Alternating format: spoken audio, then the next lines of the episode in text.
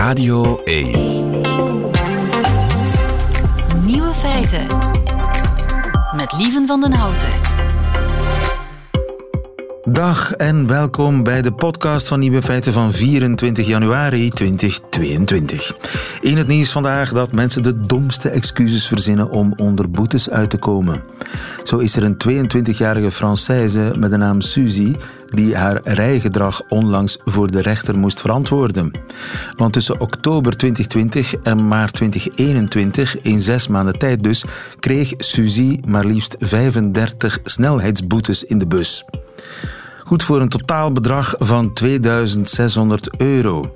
En die boetes die liep ze allemaal op op de snelweg naar haar werk. Want daar was nu eenmaal een trajectcontrole. Suzy besloot de zaak voor de rechter aan te vechten. En op zo'n moment kan je jezelf met veel excuses verdedigen. Ik was te laat voor mijn werk, of er was een noodgeval in de familie. Maar Suzy verdedigde zich door te zeggen dat ze nu eenmaal niet begreep hoe trajectcontroles werken. En het heeft nog gewerkt ook. De rechter heeft haar het verschuldigde bedrag, 2600 euro, kwijtgescholden. Niet zelf proberen. De andere nieuwe feiten vandaag.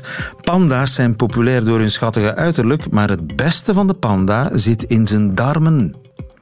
De Franse minister van Onderwijs is verzeild geraakt in Ibiza-gate. Rusland zou een marionet van Poetin aan de macht willen brengen in Oekraïne en zegt nooit meer Turkije tegen Turkije. De nieuwe feiten van Jovan Castiel die hoort u in haar middagjournaal. Veel plezier. Nieuwe feiten. Komt er een uh, pro-Russische leider aan de macht in uh, Oekraïne? Wel, volgens de Britse inlichtingendiensten is dat alleszins het plan van Poetin. Rusland die wil daar een soort van marionet installeren in Kiev. Marijn Trio, goedemiddag. Goedemiddag. Uh, Rusland-kenner op onze nieuwsdienst. Ik vond het toch een merkwaardig bericht. Het komt van de Britse inlichtingendiensten. Rusland zou een pro-Russische marionet in Oekraïne aan de macht willen brengen. Waar komt die informatie vandaan en, en wat maak jij daarvan, van dat bericht? Ja, zoals je zegt, het is inderdaad een beetje merkwaardig. Het klinkt ook bijzonder dramatisch hè, dat ze daar een marionettenregering willen installeren. Maar het probleem is een beetje dat die informatie van inlichtingendiensten komt. Hè. Dus je, je weet niet waar ze vandaan komt, je kan ze niet verifiëren en ze geven ook heel weinig informatie. Je weet ook niet uh, wat nu echt de bedoeling zou zijn van het Kremlin dan. Volgens de Britten willen ze echt een staatsgreep uh, plegen en daar dus inderdaad een pro-Russisch politicus uh, plaatsen in die regering. Of willen ze Rust Oekraïne binnenvallen, een invasie doen en daarna uh, onder een soort bezetting die pro-Russische eh, regering daar installeren?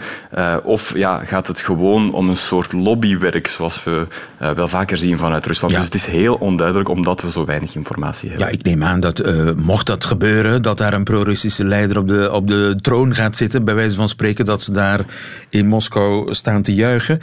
Dat neem ik aan. Maar of zij met een vingerknip uh, of in een handomdraai daar een ander een regimewissel kunnen organiseren en de Oekraïners die dat dan massaal gaan slikken, dat is dan natuurlijk nog een ander paar mouwen. Ja, dat lijkt me ook inderdaad geen realistisch scenario. Vandaar dat ik niet denk dat het zogezegd om een staatsgreep zou gaan of iets dergelijks. Maar eerder om ja, meer traditioneel soort lobbywerk, zou je kunnen zeggen. En dat is wat de Russen natuurlijk wel vaker doen. De Russische inlichtingendiensten hebben contact met, ongetwijfeld met Oekraïnse politici, die ze proberen voor hun kar te spannen, proberen uh, ja, beïnvloeding, uh, beïnvloedingscampagnes te laten uh, uitvoeren in Oekraïne. Dus dat zal ongetwijfeld gebeuren. Ja. En ja, misschien dat die Yevgeny Murayev, die hier nu genoemd wordt door de Britten, daar dan ook op een of andere manier wel bij betrokken is. Ja, Yevgeny Murayev, je zegt het volgens de Britten is dat de kandidaat, de man van Poetin, ja. zeg maar. Ja. Maakt die enige kans? Is dat een politicus met enige allure in uh, Oekraïne? Een allure is een zeer groot woord. Nee, het is eigenlijk een beetje een marginaal politiek figuur in Oekraïne. Uh, hij is niet erg populair. Uh, ik had er eens gelezen dat hij had meegedaan aan presidentsverkiezingen een paar jaar geleden. Uiteindelijk de handdoek in de ring had gegooid.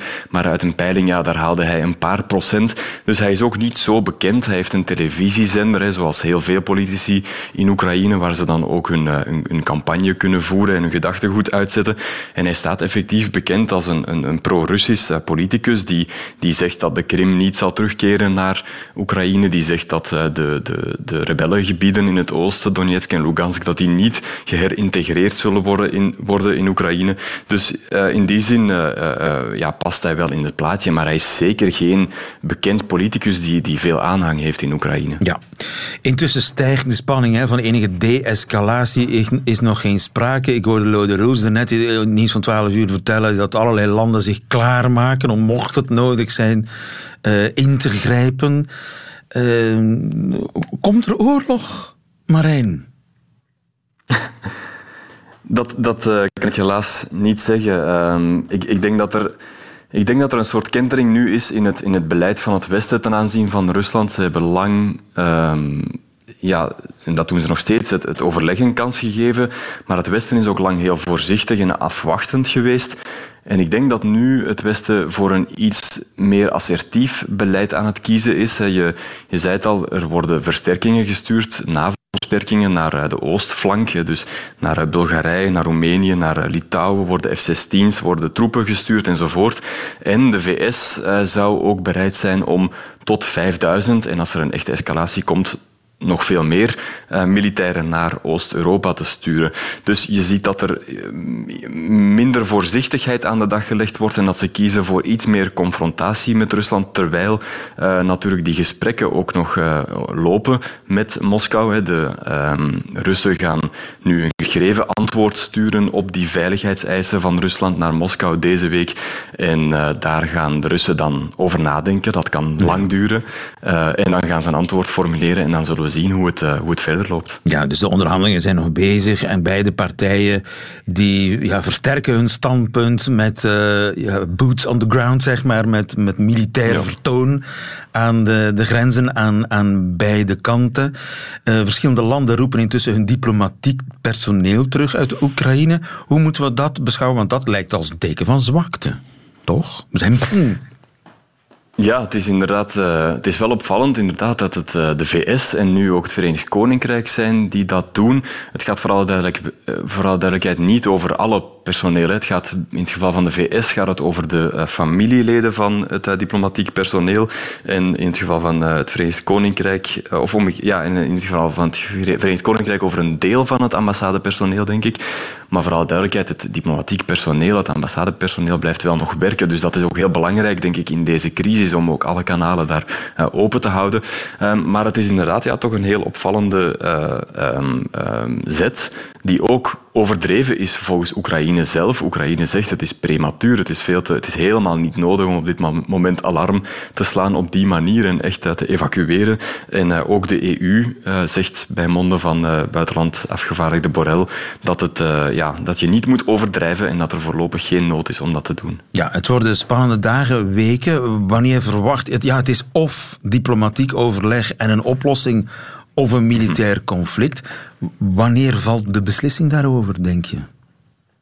Wel, er wordt nu door analisten wat van uitgegaan dat als er iets zou gebeuren, dat dat uh, ten vroegste midden februari zou zijn. Dat is ook het moment waarop die uh, grootschalige militaire oefeningen in uh, Wit-Rusland beginnen. Dus Rusland heeft nu heel veel militairen vanuit het verre oosten van Rusland naar Wit-Rusland gestuurd. Uh, ook zware uh, raketsystemen en, en, allerlei militair materieel voor een gezamenlijke militaire oefening met Wit-Rusland. En die begint op 10 februari, denk ik.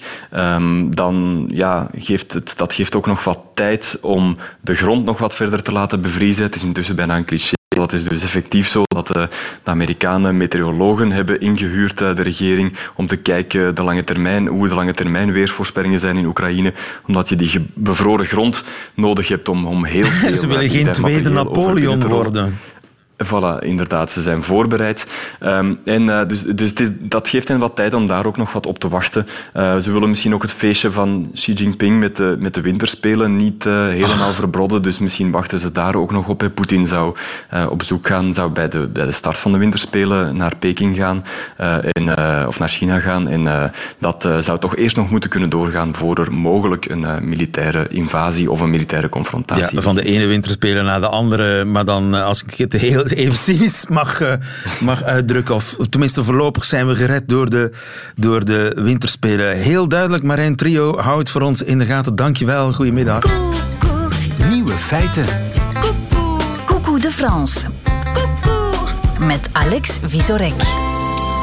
Een uh, warme coucou de France van Alex Visorek, mijn collega bij de Franse radio. En onze landgenoot in Parijs krijgen we elke maandagmiddag Goedemiddag, Alex. Goedemiddag, lieven. Onze man van de week is Jean-Michel Blanquer, de Franse minister van Onderwijs. Hij is zelfs de langst zittende minister van Onderwijs van de Vijfde Franse Republiek. Wow. Maar ja, hoe lang zal dat nog blijven duren? Dat is de vraag. Want uh, het jaar is heel slecht gestart voor die Jean-Michel Blanquer. Leerkrachten staken nu elk donderdag. Alle oppositiepartijen vragen zijn ontslag. En wat is het probleem? Zijn chaotisch beleid van de coronacrisis. Voor Blanquer is het noodzakelijk dat scholen altijd open blijven, ook tijdens een Omicron-golf. Na de kerstvakantie moesten scholen dus aangepaste maatregels invoeren, een protocol. Maar op de laatste vrijdag van de vakantie waren die er nog niet. Mhm. Op de zaterdag nog niet.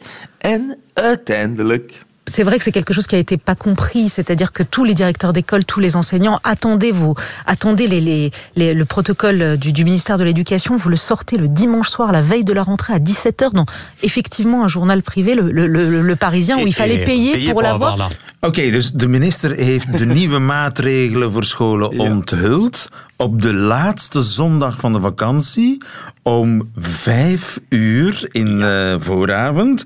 En dan nog via een artikel in een krant. Dus een artikel waar je voor moest betalen. Ja, voilà. Dat is de okay. zoveelste keren dat de maatregelen voor scholen veranderen. De zoveelste keren dat scholen heel laat horen wat ze de dag erna moeten toepassen. Vaker zijn de maatregelen in de praktijk heel moeilijk te organiseren. En soms lijkt de minister te beslissen als een kip zonder kop. Begin januari zijn de maatregelen drie keer veranderd in uh, een enkele week. Leerkrachten zijn het beu, daarom de staking. En de reactie van Jean-Michel Blanquer hielp ook niet. C'est pas une grève qui résout les problèmes. On fait pas une grève contre un virus. Ja, staken lost niks op. Je kan ja. toch moeilijk staken tegen een virus. Ja, maar tegen een minister is dat mogelijk. Uh, zelfs de minister van Volksgezondheid werd boos en vroeg hem om zich wat te kalmeren. Veel spanning dus, maar het meest opvallend stuk van eh, de informatie moest nog komen, lieven.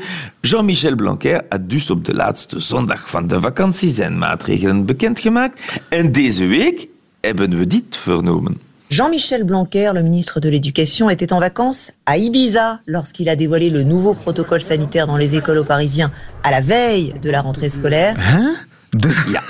dus die zondag om vijf uur, als hij ja. zijn ma dan zat hij in Ibiza. Ja, in Ibiza. Op vakantie. Op vakantie in deze crisis is het zeker de druppelrom die het glas mojito doet overlopen. en ook een shock, uh, want uh, de Ben van Frankrijk is echt een grijze muis. Je verwacht hem meer in de kastelen van de Loire-streek op een regenachtige zondag dan in Ibiza in een Seat Ibiza zou nog misschien kunnen, maar niet meer. Blanquer kon uh, dus maar zijn best doen om in het journaal Le 20h de TF1 de situatie te redden. Par contre, je comprends euh, le symbole euh, d'Ibiza. Bon, l'hiver, c'est pas du tout comme l'été. Ah, het is daar in de Ah, voilà. winter helemaal anders dan in de zomer. Ja, goede excuses. En sommige van zijn collega's Kamerleden duwden de cynisme nog ietsje verder. Non, mais vous avez déjà été à Ibiza à cette période On se gèle les bambous. jamais été l'été. Non, mais l'été, ça n'a rien à voir. Mais en hiver, on se gèle. Tu me payes, je fais pas le genre dans là-bas, moi. Ja, het is een soort straf om daar te zijn in de Ja. winter. Dus als zou je me betalen, dan zou ik dan nog mijn nieuwjaarsviering daar niet willen doen. Ja, dat zei eh, zijn collega Ocharme Jean-Michel Blanquer, die een paar dagen in Ibiza moest spenderen. En ja, natuurlijk beweert hij dat hij tijdens zijn vakantie gewerkt heeft, dat hij altijd beschikbaar en bereikbaar was. En dat Ibiza eigenlijk gemakkelijker te bereiken is dan veel andere plekken in Frankrijk, waar de wifi niet zo goed is. Daarover ging het niet. Dit gaf alleen maar extra bewijs van eh, de minachting voor de leerkrachten. En dat zorgde voor een eindloze debatten in alle Franse nieuwsprogramma's. On va d'abord commencer par parler de cette crise politique hein, autour de Jean-Michel Blanquer, qui, autour, qui est au cœur d'une tempête. Hier soir, Mediapart a révélé euh, qu'il avait annoncé le nouveau protocole sanitaire avant la rentrée scolaire depuis Ibiza. Ja, we gaan eh, over de kwestie Blanquer praten, zegt deze presentatrice.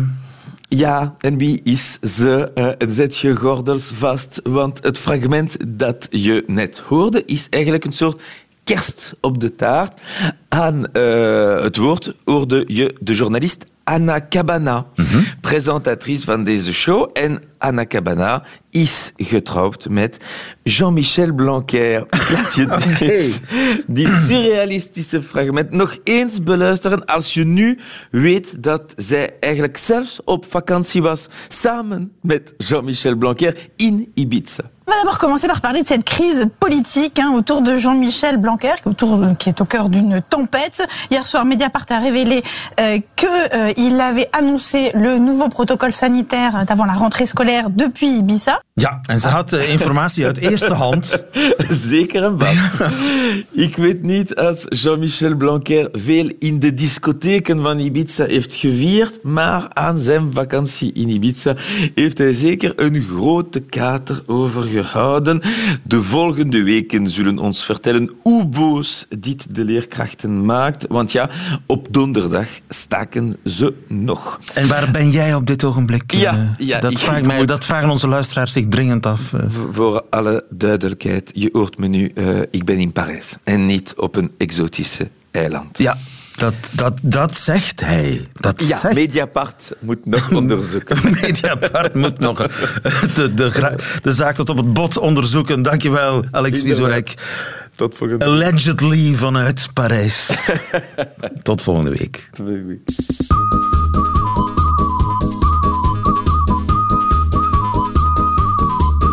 Feiten.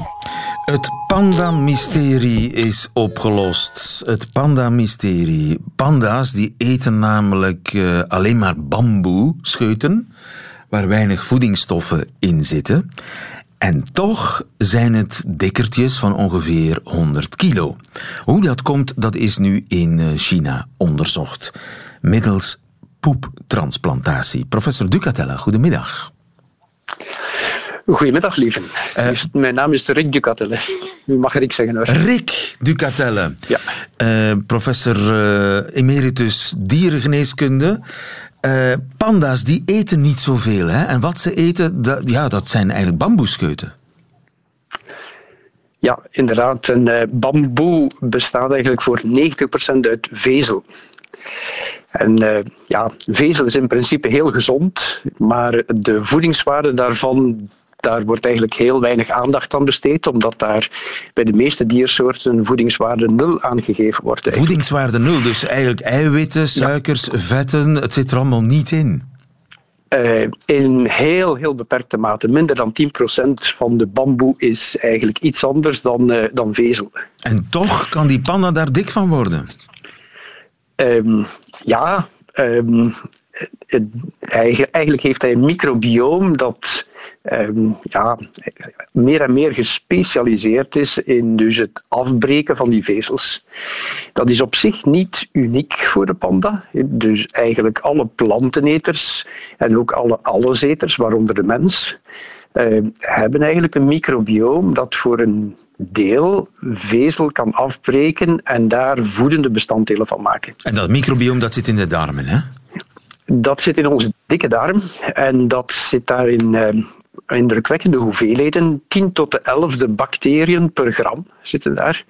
Uh, bij de panda ook. Uh, van 10 tot de 11e, dat is bijna een bacteriële soep eigenlijk. 10 tot de 11e macht, dat is dus 10 met heel ja. veel nullen. Ja, inderdaad.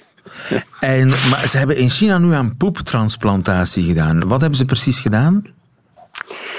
Wel, um, dus wat je, wat je eigenlijk doet, is uh, op die manier gaan kijken naar de efficiëntie van werking van dat microbioom.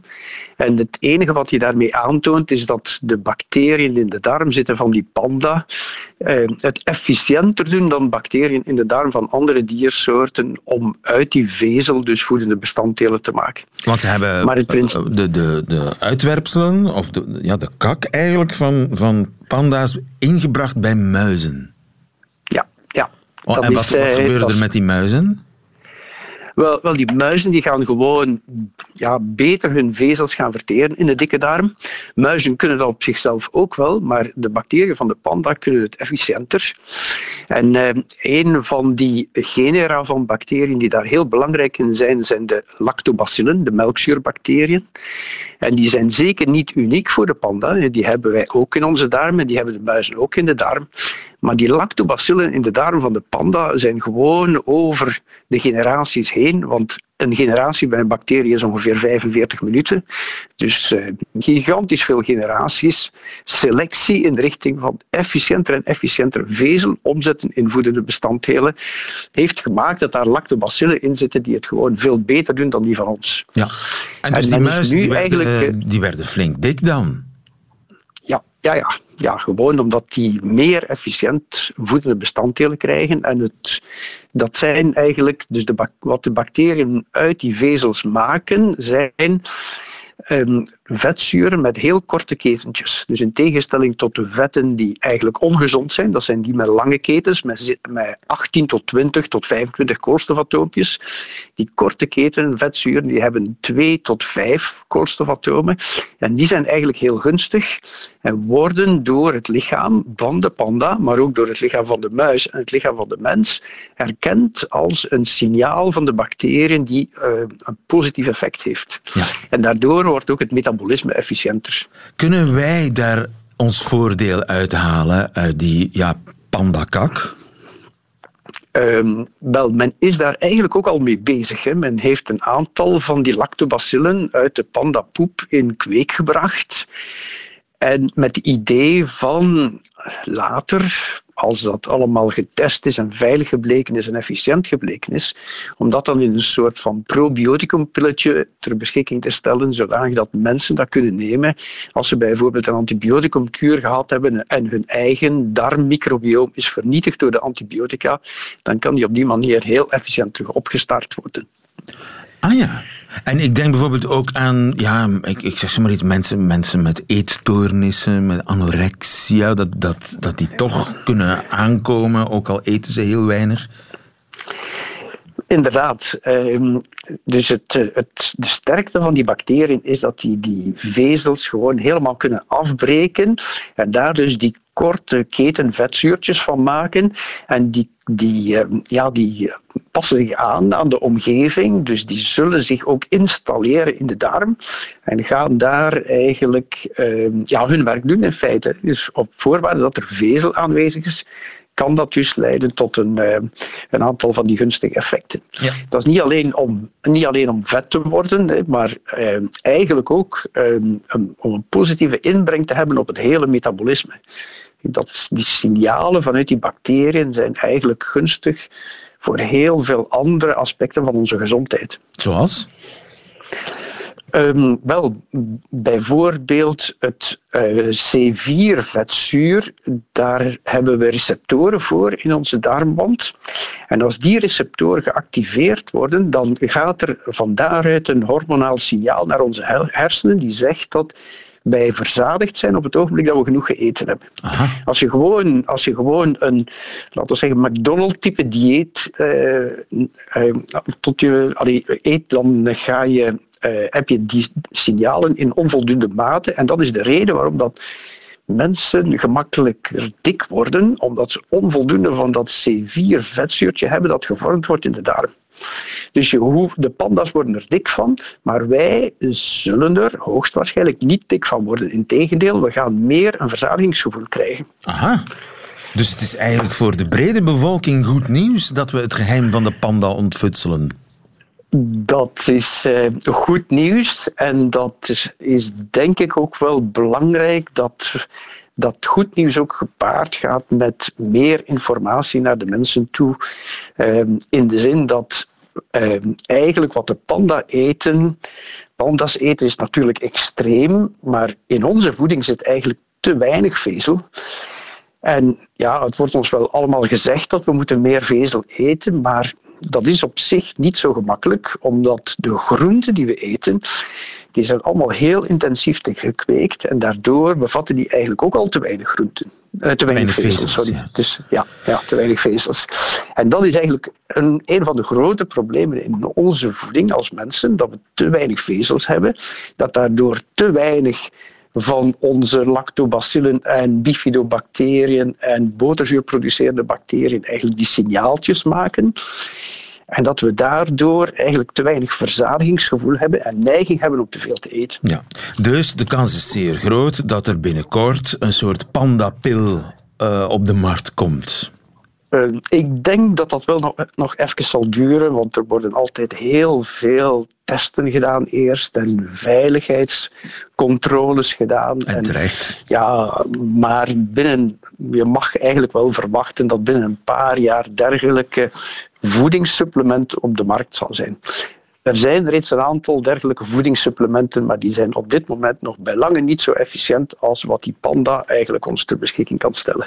Duidelijk, dankjewel uh, Rick Ducatelle. Goedemiddag. Graag gedaan. Dag lieven. Dag. Amai, amai. Amai, amai. Amai, amai.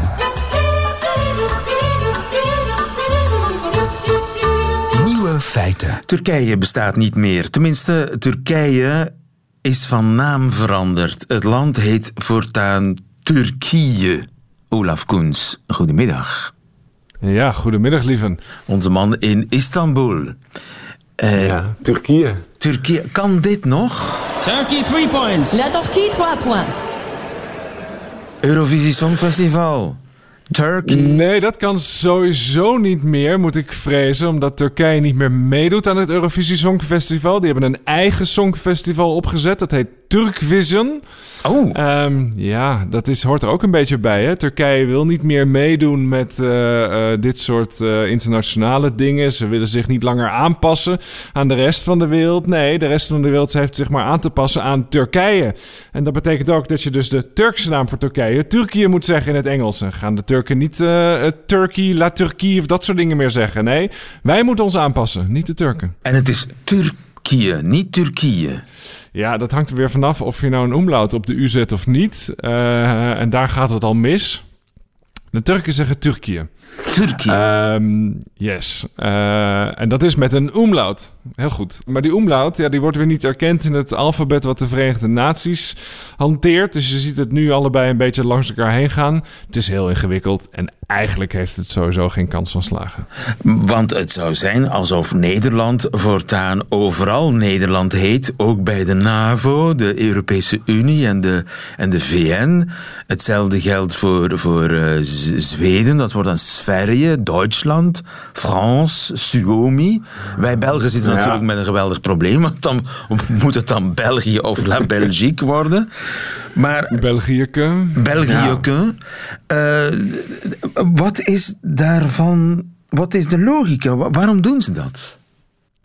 Nou, het, het, het is een beetje het heeft een aantal verschillende aspecten. Kijk, het is natuurlijk zo dat, dat, dat plaatsnamen, eh, landen, steden, rivieren, ja, die, die veranderen. Dat is een soort natuurlijk taalkundig proces. Ehm, we hebben dat onlangs nog gezien. Hè. We hebben het eigenlijk bijna niet meer over Wit-Rusland, maar over Belarus. Nou ja, dat soort dingen veranderen. En daar is soms wat voor te zeggen, soms wat tegen. Iran, dat was vroeger Perzië. Precies, we, we zeiden vroeger Perzië en nu gebruiken we het, het Perzische woord voor Perzië, namelijk Iran. Ehm, maar dit is echt een politieke beslissing. Hè? Dit moet een beetje de, de, ja, de wat, wat, wat nationalistische achterban van Erdogan uh, tegemoet komen. Het is een soort, een soort ja, ja, we zijn voortaan Turkije, trots, nationalistisch. Nogmaals, uh, de hele wereld moet dat Turkse woord maar leren uitspreken. En wij willen niet langer herinnerd worden aan die kalkoen. Want ja, als je op Turkey zoekt in Google Images, ja, dan krijg je natuurlijk vooral, uh, of überhaupt op Google, krijg je natuurlijk uh, het land, maar toch ook wel vrij veel recepten voor Thanksgiving en zo. nou. En dat is een associatie die, ja, die ze, waar ze in Turkije vanaf willen.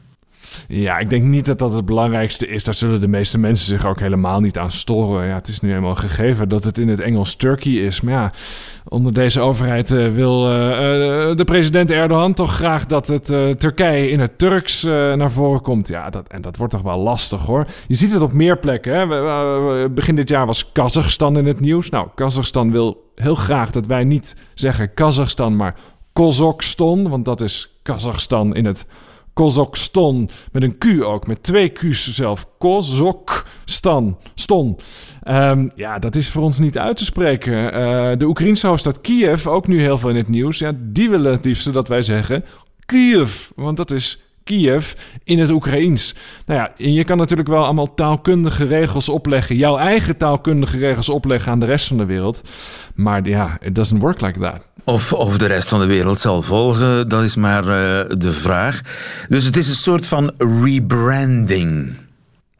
Ja, het is een soort van rebranding, uh, letterlijk. Want vanaf het nieuwe jaar, uh, we zagen eind vorig jaar waren er al wat, als ik berichten kreeg van de Turkse overheid, dan stond er ineens Turkije tussen. Nu zie je dat ook in het nieuws terugkomen. Hè? Dus het, Turkse staatspersbureau en de Engelstalige communicatie geeft het nu steeds over Turkije. roads covered in snow in Turkije zie ik voorbij komen op Reuters en dergelijke. Um, en er is inderdaad een hele reclamecampagne aan toegevoegd, waarin dan ja, op bezoek komt in Turkije. Uh, en die zegt: Oh, hi mom, I'm in Turkije. Oh, hello Turkije.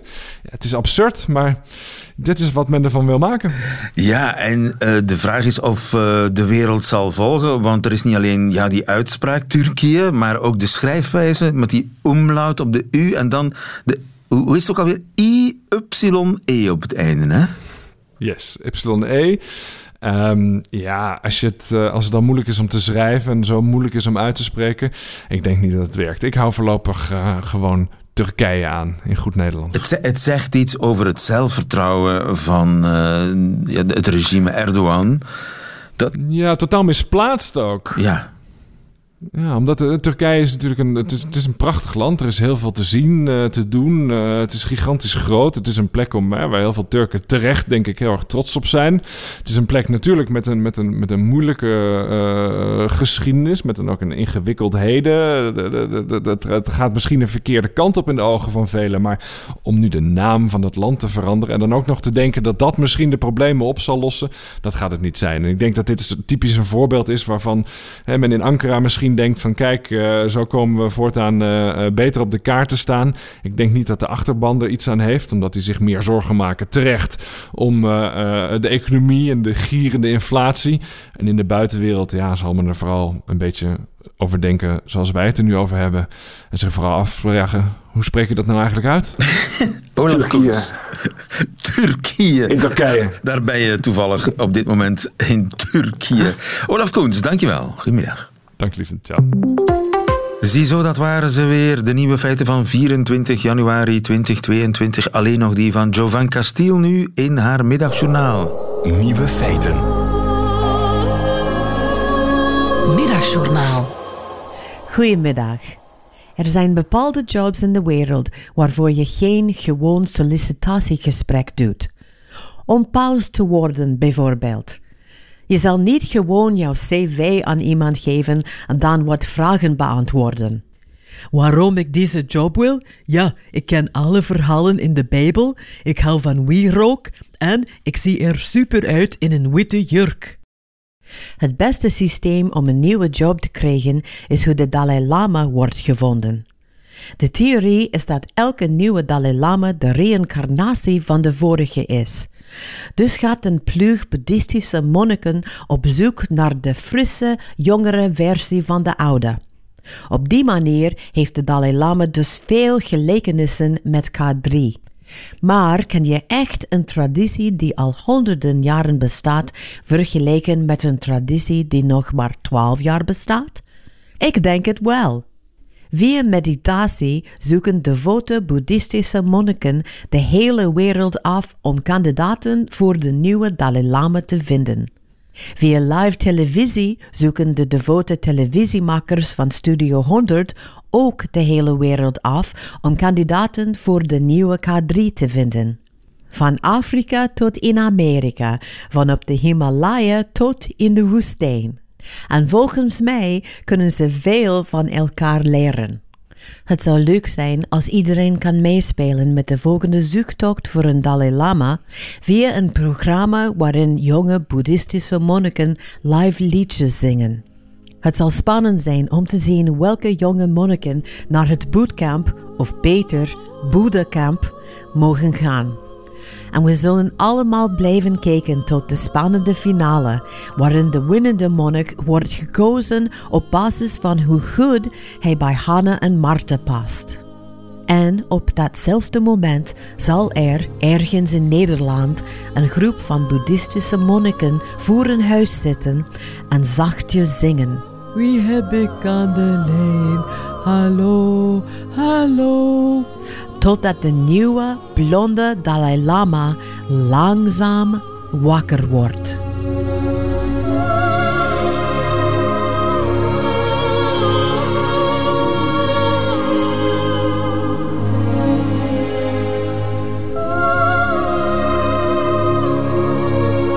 Die vrouw, die zou president moeten worden. Joe van Castiel in het middagjournaal. Einde van deze podcast. Hoort u liever de volledige nieuwe feiten? Dat kan natuurlijk on demand via radio1.be of via de Radio 1 app. Of uiteraard ook live elke werkdag tussen 12 en 1. Tot een volgende keer.